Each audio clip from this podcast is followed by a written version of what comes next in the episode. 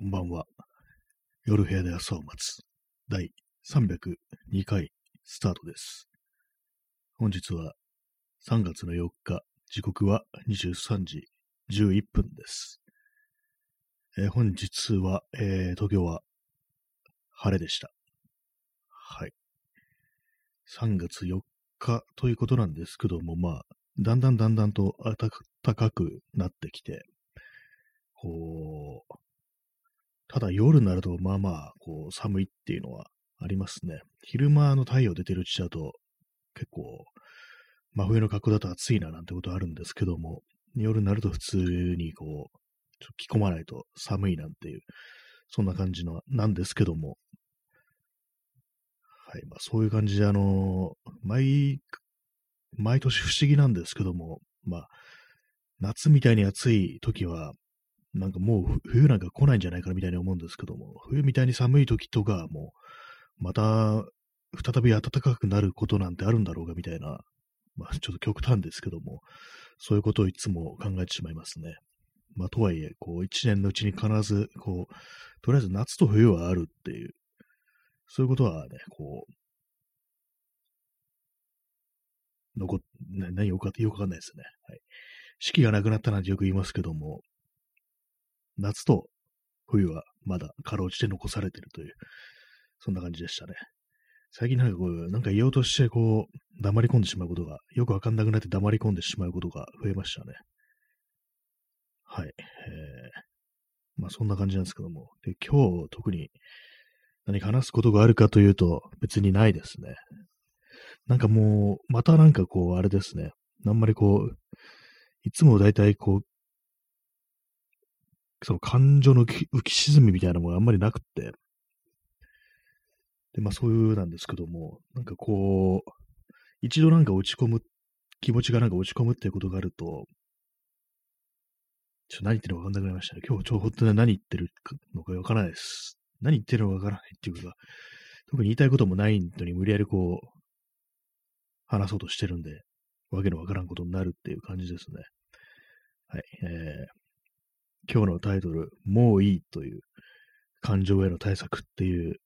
ことなんですけども、まあ、これちょっと前に話しましたけども、先週かな。もういいっていう感覚っていうのは、まあ、大人になって結構感触みたいなことを起こすっていうことがあると思うんですけども、まあ、ないのかもしれないですけども、いや子供がね、なんか感触を起こしてね、こう泣いたりとかね、怒ったりするなんてよくあるんですけども、でも大人になってからもそういうことは起こり得るっていうことと、まあ、ただ、あの、人前でそういうのは出さずにね、こう一人でいるときになんか、ね、そんな感じの、こう、ちょっとした感情の爆発みたいなことって結構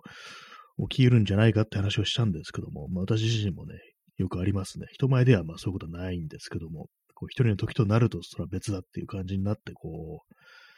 いろいろね、なんかやりかけてたことをね、こう、やめてしまったりっていうことがまあ結構まああるんですけども、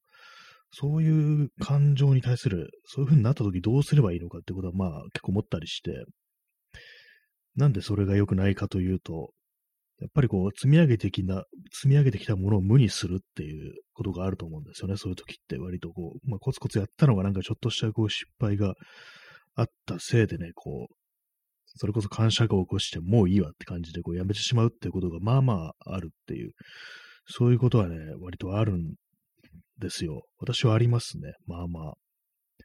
でもでも続けていけばいいのに、こうね、ちょっとしたあの、ミスとかね、こう手違いとか、そういうことがあると、まあそれこそもういいというね、気持ちからやめてしまうっていうのが、まああるんで、で、まあちょっとあの、年を重ねてくると、あ今自分はもういいってなって感謝を起こしてるな、みたいなことを、まあ、客観的にまあ、わかるんですよね。で、まあそういう、まあ、感情にとらわれてる自分というものをこう、ある程度俯瞰はするんですけども、そこでこう、踏みとどまって、いや、また、いや、初めからやり直そうみたいな、そういうことがあるかというと、あんまりできてないですね。そういう、ちゃんと、まあ、客観視はできてるんですけども、そこから冷静になるっていうことができなくって、まあ一応冷静なのかもしれないですけど、冷静になんか台無しにするっていうことが、まああると思うんですよ。まあそれをなんかどうすればいいのかっていうね、ことを、まあちょっと思ったりしてるという、結構まあ本当なんか子供の時から、子供の時のことを考えると、まあ、それこそね、感触を起こして、もうなんかやっても無駄だからやらないみたいな、なんかそんな感じで途中で放り出すってことがまあまああったっていう記憶あるんで、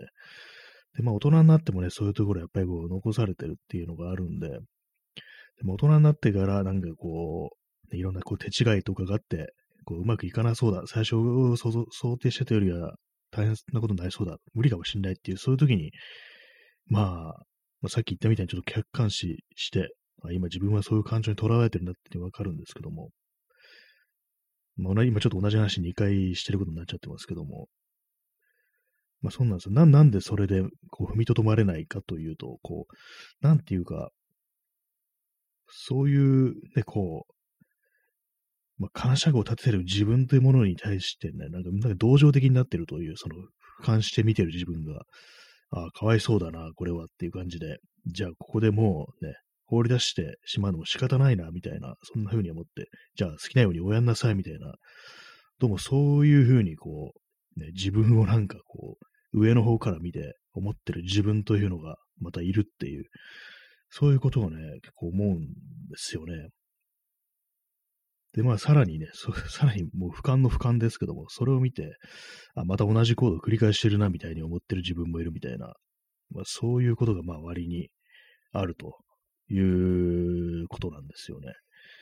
まあ、これをなんか、いかに踏みとどまるというか、ね、まあ、それこそそう、もういいって思った時に、ね、どう対策すればいいのかっていう、まあ、それをね、ちょっと今日は考えていこうなんていう回です。まあ、特に対策が思いついてるわけじゃないんですけども、よくあの、カットなった時に、こうね、何秒か、10秒ぐらい数えてみるといい、数字を数えてみるといいっていうようなことを言いますよね。まあ、これ、これのやり方もあんまこう聞かないような気がして、っていうのも、その、実際ね、そんな感じ、もういいってなった時に、まあ、すぐにね、こう放り出すか、出したりとか、やめたりするかというと、結構フリーズというか、フリーズじゃないですけども、ちょっと止まって考えてる時あるんですよ。あ、またいつもの、またよくある自分のこうね、こう、あれだみたいな感じで思ってるんですけど、それがなんか結構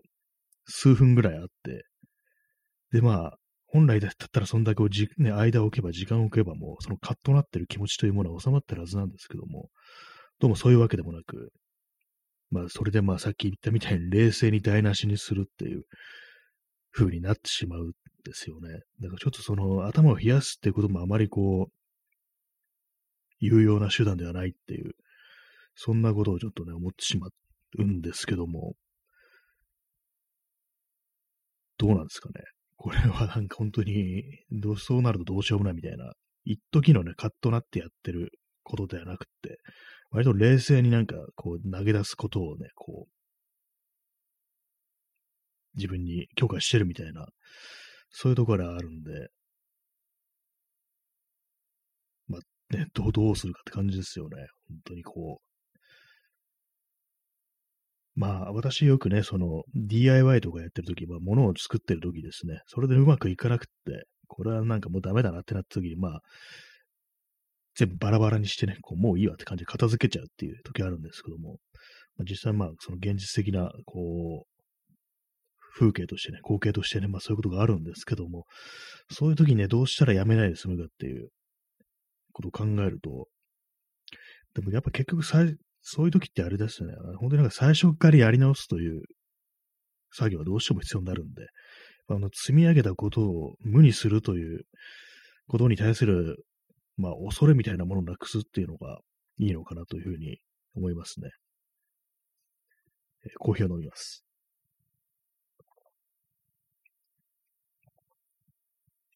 まあ、最初からね、こうやり直すことを恐れないっていう、まあそういうね、そういう気持ちが、まあ、大事なのかなというふうに思うんですけども、まあそれをね、どうしたらいいかっていうところですね。まあわからないんですけど、な、な、何かというとわからないんですけども、そうなんですよね、本当になんか、最初からまたやり直すとなると、その、めんどくさいと、めんどくさいっていう気持ちが大きいと思うんですけども、じゃあどうすればめんどくさくなくなるかというと、やっぱりその辺ある程度こう、まあ、そのさっき言った DIY みたいなことだったら、まあ、作業の環境を整えるとか、そのやり直すことが苦じゃなくなるような体制を作るっていう、そういうことがね、まあ、いいのかもしれないですね。ほんとまあ手順みたいなものをこう、ちゃんとこう確立するというか、ほんのよよくなんかね、まあ根気よくやるなんていうのはちょっと曖昧な言い方とかありますけども、まあ、いかにそれができるかという、いかにそれがどうやったら自分がそれをやりやすくなるか、根気というものを、ね、こう持ちやすくなるか、熱を失わずにいられるかっていう、まあそういう、でも対処法ですよね。まあそれをこう、はっきりと自分の中でこう、まあメソッドとして持っておいて、でまあそうなった時にこう、それをね、適用するっていう、そういう感じでね、言った方がいいのかもしれないですね。結構あれですね、こういうのってなんか割と、軍隊とかでなんか導入されてそうな気がするんですけども、結構ね、あの、ちょっと前になんかいろいろ喋った時に、確かもう米米軍だったと思うんですけども、その軍人の兵士がこう、いかにね、こう、心を、心が折れないで、折れないようにね、するかっていうことで、なんかいろいろなんかそういうプログラムというかね、考え方みたいなものがあるっていうのがあったりして、まあ、実は内容ちょっと忘れちゃったんですけども、なんかやっぱりそういうような、こう、メソッドみたいなものが確立されているんだろうなっていうね、軍隊という場においては、本当になんかあの、まあ、人間がある意味こう道具になるというか、マシーンになるっていうことで、その辺のなんかその、メンタル的なことだとか、ね、に対するこう、配配慮って言ったらあれですけども、こうまあ、コントロールの仕方みたいな方法っていうのはやっぱりこう、そう理論みたいなもの、おそらく出来上がってるんじゃないかみたいなことを思いますね。と、まあ、その訓練において、あと兵士っていうのは、あの、やっぱりこう、人を殺すっていうのは、まあ、結構最終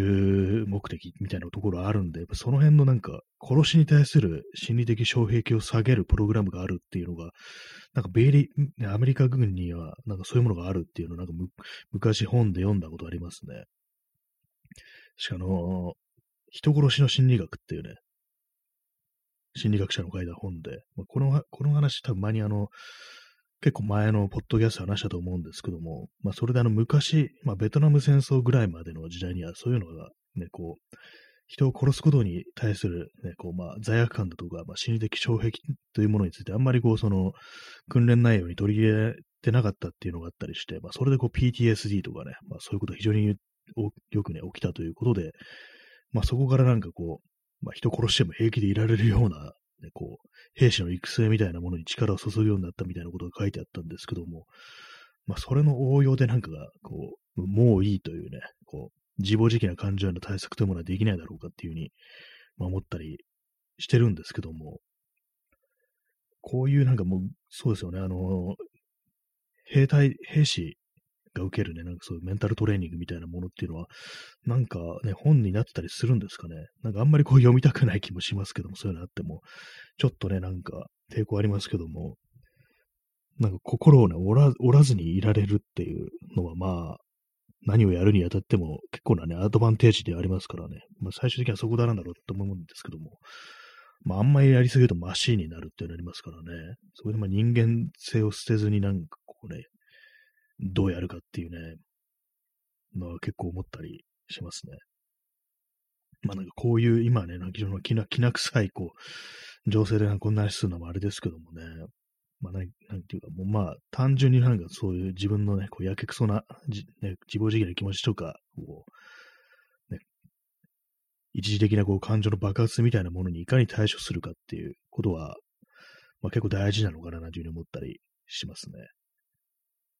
昔そんなにカットすることなかったような気がするんですね、私。なんか結構その、成長、ね、年を取るにつれて、ね、なんかその辺のなんかこう、ハードル、ハードルというかなんかね、こう、敷居が低くなってんじゃないかみたいな、ね、そうなんですよね。もう抑えが効かないみたいな、まあ、ただ人の前ではやらないってのはあるんですけども、なんか一人でいるときはなんか結構ね、何、何かこうすごい自暴自棄な気分になるっていうのは非常にこう、多かったりして、あれですよね、なんか本当に、ドカ食いとかね、するのってそういうのありますよね。まあ、言ってみれば接触障害みたいなところありますからね。私のところそういうの結構極端なところあって、全然ね、こうまあ、痩せるぞっつって全然食べない時と、なんかめちゃくちゃになんかね、食生活めちゃくちゃになるみたいな、両極端があって、まあ、これはなんかちょっと一種の摂食障害みたいなところあるんじゃないかみたいなね、ことをまあ思うんですけども、まあ、異常だなって思うんですけども、まあそういうのをこうなんとか、まあ体に良くないですからね、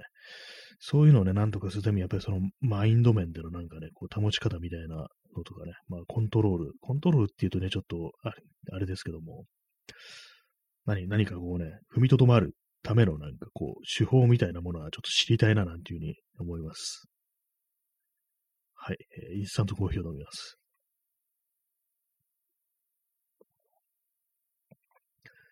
まあそういうわけで、そういうわけであの、まあもういいというね、感情の対策というね、こうタイトルなんですけども、まあこういうタイトルだとなんかやり方が見つかったのかなって感じですけど、見つかってないですね。まあ、全然こう、制御できてないっていう、そういう感じです。ね、な本当になんかこう、積み重ねてきたものがちょっとダメになりそうだって時にね、こう、すべてを投げ出してしまうっていうよりは、まあ、少しでもね、残ったものをかき集めて、そこから、こう、また再建し直すっていうね、まあ、そういう気持ちっていうのは大事であることは間違いないっていう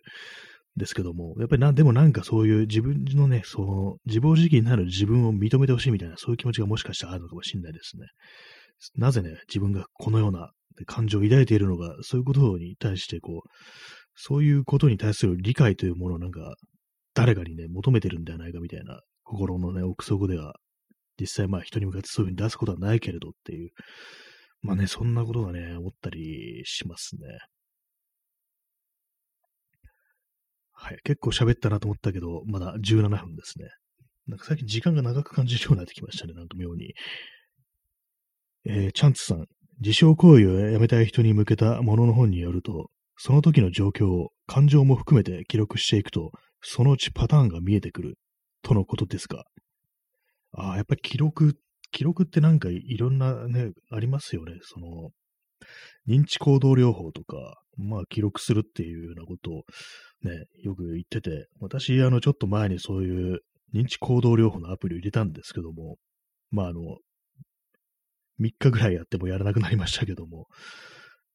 どうもなんかそういうやり方があるらしいですね。そうなんですか、もう実際まあそういうふうなことをね、まあ今カッとなってなんかもう全部投げ出しそうだみたいな、そういう時に、まあ、記録すると、パターン、パターンが見えてきて、あ、またこれはいつものパターンになっ陥ってるなっていうのが分かって、そこで踏みとどまれるっていう感じなんですかね。なかなかでもなんか結構難しいような気がして、なんかそうそういう感情を抱く自分というものをなんか、慰めるというか、そうそうなって、なぜそうなってしまったのか？みたいなことを吐き出す、吐き出すところがないとなんか結構、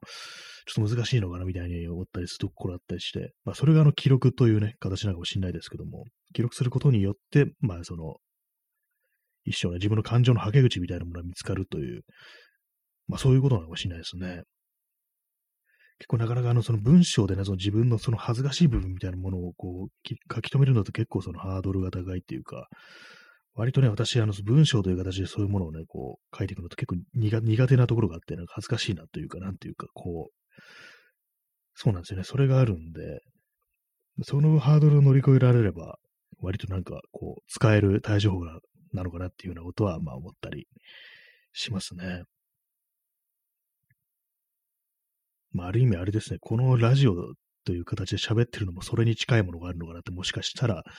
そうなるかもしれないですね。まあ、ただ自分でそんな聞き直すことがないんで、その記録としてのね、こう、あれはどのくらい使えることなのかっていうのはよくわからないですけども、まあそうですね、本当にまたやっちまったみたいな、ことはあるにはあるんですけども、まあ分かっててね、やるっていうことがね、結構ありますからね、本当にね。やらずにいられないというか、もう、や、こんなにね、こんなことやっちゃうんだぞ、自分は、みたいな、ね、なんかそのよくわからない、なんか逆切れみたいな気持ちってのが結構そういう時ってのはあるっていうか、ね、解くと見よみたいなね、感じで自傷行為をするっていうのはなんか、結構ね、なんかあるような感じしますからね。その辺の何かこう、ね、なんかトラウマめいたものがひょっとしたらあるのかもしれないですね、そういうのにね。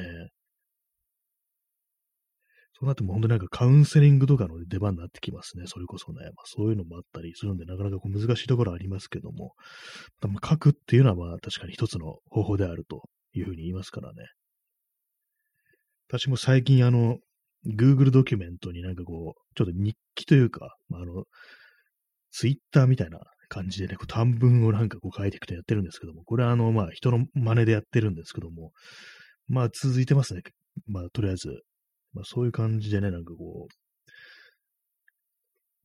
う、まあ文章にね、という形でこう書き留めるというのは、まあまあこう聞くのかなっていうのは、ある程度は聞くのかなと思いますね。まあ、ただ私はあの、まあよくね、そういう感じだとツイッターとかいいんじゃないかみたいな思う方もね、おられるかと思いますけども、ツイッターはね、私にとってはなんかそういう感じの自分の思ったこととかを書き留める場所ではなくなってしまったなと。私は、これは私があの間違った使い方をずっとしてたということなのかなっていうふうには思うんですけども、まあね、なんかこう、よくわからないサービスですよ、あれもね。なんか自分、私もなんか変なわけのわかんないことをひたすらなんかね、こう同じことずっと繰り返してるみたいな、なんか、自分にやっててちょっとおかしいなと思うんですけども、ね、意味不明ですよね、なんか。まあ、そういうね、ことに、まあ、こう、気づいてしまったというのもあって、で、こう、ツイッターであんまりつぶやかなくなったと。結構その、何の意味があるんだ、これみたいな自分にとって、ことを思ってしまって、なんか普通になんか意味のあることを書くんだったら、さっき言ったね、その Google ドキュメント書いた方がいいんじゃないかみたいになってて、ちょっとね、わからなくなってしまいましたね。ツイッターというものがわからなくなりましたね。まあ自分がなんかそういうふうにわけのわからんことを書くのが先だったのか、まあツイッターというこうね、SNS がもう必然的に人間をそういうふうにしていくのかっていうのはどっちなのかちょっとわからないですけども、まあなんかね、こう、まあ有用な使い方できてないなっていう感じで、まあ人様のね、こう、つぶやきを読むにはいいんですけども、自分が何をね、こう、そこで書くかというと、なんか結構無意味な感じになってしまってるなっていう、そういうことは結構最近思ってますね。インスタントコーヒー飲みます。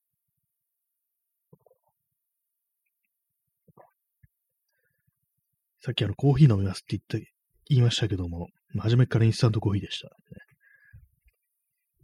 結構その、コーヒー、コーヒーあるんですけども、あの、豆ひいたやつが、最近ね、めんど、入れんのめんどくさくって、全然ね、こう、飲んでないですね。インスタントだけですね。で、また最近あれですね。また水飲まなくなってますね。大体あの、朝起きた時必ず作業一杯飲むっていうのはそれをやってるんですけども、その後ちゃんと水飲んでるかというと、全然そういう感じでなく、まあ、まあ、でも今最近ちょっと、まあ、あの、寒さが、寒さがね、ちょっとマシになってきたんで、あんまこう乾燥するってことはないんですけども、まあでもなんか水はなんか飲んだ方がね、いいって言いますからね、もう少しちょっとね、あの、またなんかコーヒーばっかりになってるんで、水飲んだ方がいいよな、というふうに思ったりしております。はい。なんか今日時間が長く感じますね。まだ23分かみたいな感じで。まあ、あんまりこう、ね、言いたいことが、まあ、ないのかなみたいな感じで。最近話すことがないですね。基本的になんか、話すことないんですよね。まあ、あんまこう、面白いことを、面白いことはまあずっと起きてないんですけども、あと、これ、まあ、あの、ツイッターにも書いたんですけども、まあ、よくなんかね、あの、こういう、今、あの、コロナ禍とかね、あったりして、でまあ、それもありますけども、なんか、なんか災害みたいなことが起きると、必ずなんか経済回そうっていうふうに言う人がね、こう、出てきますけども、あれなんかすごいなんかこう、茶番というかなんというか、寝言というか、そういう感じ聞こえるんですよね。経済回そうっていうと、今までね、その災害前は経済が回ってたみたいな言い方するな、みたいなこと思うんですけども、回ってないですよね、経済って基本的に。なんでみんなね、こんな、どんどん金なくなってんだよ、みたいなこと思いますからね。それでなんで回ってる面するんだよっていうね、一部のなんか本当に権力者のところばとかね、まあ、それのなんか、おこぼれにありありついてる人間のところにどんどんどんどん集まってるっていう状態を、なぜ経済が回ってると表現するんだっていうね。もう何十年も経済なんて回ってないんじゃないのかみたいなことを私はすごく思うんで、おかしいですよね、本当にね。えー、チャンツさん、サイクロンが回ってて吸い取っていく。そうですね、本当になんかあの、回すぞ回すぞって言っての、そね、こう、みんなの間をぐるぐる回ってるんじゃなくてね、こう、なんか掃除機みたいなので、なんかガーっていっててね、我々のね、持ってるものをどんどん吸い取っていくっていう、そういう感じになってますからね。まあ、そんな感じのところで、なんか、何が、ね、経済を回すだみたいなことすごく思うんですけども。ねなんだそれ、布マスクを送って、ね、こう、お友達になんかね、こう、甘い汁を吸わせることが経済を回すということなのかっていうふうに思いますけどもね。えー、ダーマさん、勝手応援。まあ、そうですね、経済回すの、ね、でっていう時に、まあ、まず言われるのが勝手応援ですからね。なんかその勝手応援とかも、なんかね、こう、も持つべき、持ってるものがあんまりない人間同士でなんかぐるぐる回し合ってるっていうのありますからね。よく特にあのなんかこう、コロナ禍の初期の頃とかは、まあ、の、お店とかがこう営業できなくって、それでまあ、ライブハウスとかでよくありましたけど、クラウドファンディングでなんかこう、いろいろああだこだっていうのあったりして、で、まあ、応援するぞみたいな、まあ、あるんですけども、あれもなんかない、ね、ないもの同士で回し合うっていう感じで、で、まあ、その上層においてはね、まあ、それこそもう布マックスとかでウハウハみたいになってるとかね、まあね、そんな感じになってるっていうね、だからもうそういう中でおいても経済を回すっていうのは、そんなことはほぼ無意味だっていうね、感じですよね。まあ、経済を回すって言った時には、なんか本当になんか、富裕層が、なんかね、自分がなんか普段通りにやりたいからお前らね、ちゃんとやれよみたいに言ってるぐらいのね、なんかそんな感じのことぐらいしか感じないですけども、まあ本当になんか、すごいね、こう、なんかおかしな言葉だなって思いますね。経済を回す。回ってませんっていうね。だってコロナ禍以前のね、段階ですでにあの、リセッションってあの、経済、景気後退っていうね、こと言われてましたからね、回ってねえじゃねえかっていう感じですからね、そもそも。異常すぎますよね。えー、P さん、食べて応援、考えたやつ、外食系コンサルタント会社なので、あ、そうなんですね。そその、誰が考えたかっていうのは知りませんでした。外食系コンサルっていうのもなんか本当になんかあれですよね。なんか闇って感じがして、たまになんかこう、同じような店がなんかね、こう、たくさんできる時ありますよね。なんかあの、一時期なんか唐揚げの店が妙にできたりだとか、ね、なんかそういうような、なんか、だいたいその時々の流行りみたいなものが結構あったりして、妙に同じタイプの店がたくさん出るっていう、できるっていう時は、なんかそういう外食系のコンサルタントとか、こうなんかね、こう、甘い言葉で、なんかやりましょうみたいなこと言わせ、言ってるみたいなね、で、こう、会議をさせてるみたいな、そんな話を聞いたりすることありますけども、まあ、本当に異常ですよね。なんか誰もなんか喜ばないタイプの、こう、経済っていうかね、なんか、本当になんか、資本主義もうダメだみたいな感じのことは私は思ってるんですけども、本当ね、ダメですね。はい。まあ、そんな感じで、その経済を回すという言葉は本当に嫌だなっていうふうに思いますね、本当にね。経済を回すっていうのはね、大体まあそういうこと言ってる人は、あれですよね、投資とかね、あとまあその、権力者に取り入ってね、うまいことやるみたいな、そんなことなんじゃないかなと思ったりして、もう回ってないです。もう何十年も経済なんて回ってないんだっていうね。ずっとなんかこう、資本主義の、ね、末期みたいな状態であるということは結構思うんでね。なんか本当にふざけるなっていうね、ことしか思わないですね。インスタントコーヒー飲みます。回すんじゃなくて自分のなんか手元に金を集めるっていうね、そういうことだろうっていうね、まあ思ったりしますね。はい。まあそんな感じで、なんか 最後の最後になんかちょっと毒づく感じでなんか、あれですけども、まあ、ね、本当になんか、無って感じですね。ないって書いてね。なんかまた、またなんかこう、感情のというものがなんかちょっと薄くなってきたような感じあんま良くないんですけども、ちょっと落ち込みから回復すると今度はなんか無感度とか無気力とか、そういう風になりがちなんで、なんかね、まあ良くないんですけども、ね、本当になんか正常というかね、いい感じの状態を保ちたいな、なんていうようなことはいつも思っておりますというね、まあそんな話でございました。まあ今日はあの、もういいというね、感情への対処法というものが一体どうすればいいのかっていう話をしましたけども、あんまりこう答え的なものはね、こう出てこないような感じでありますね。ただ客観的にこう見つめて記録するということがいいのかななんていう、そんなことがあるんじゃないかというね、まあいろいろコメントとかいただいて、こう、なるほどっていうふうに思ったという、まあそんな回でございました。はい。えー、そんなわけで、えーご清聴ありがとうございました。それでは、さようなら。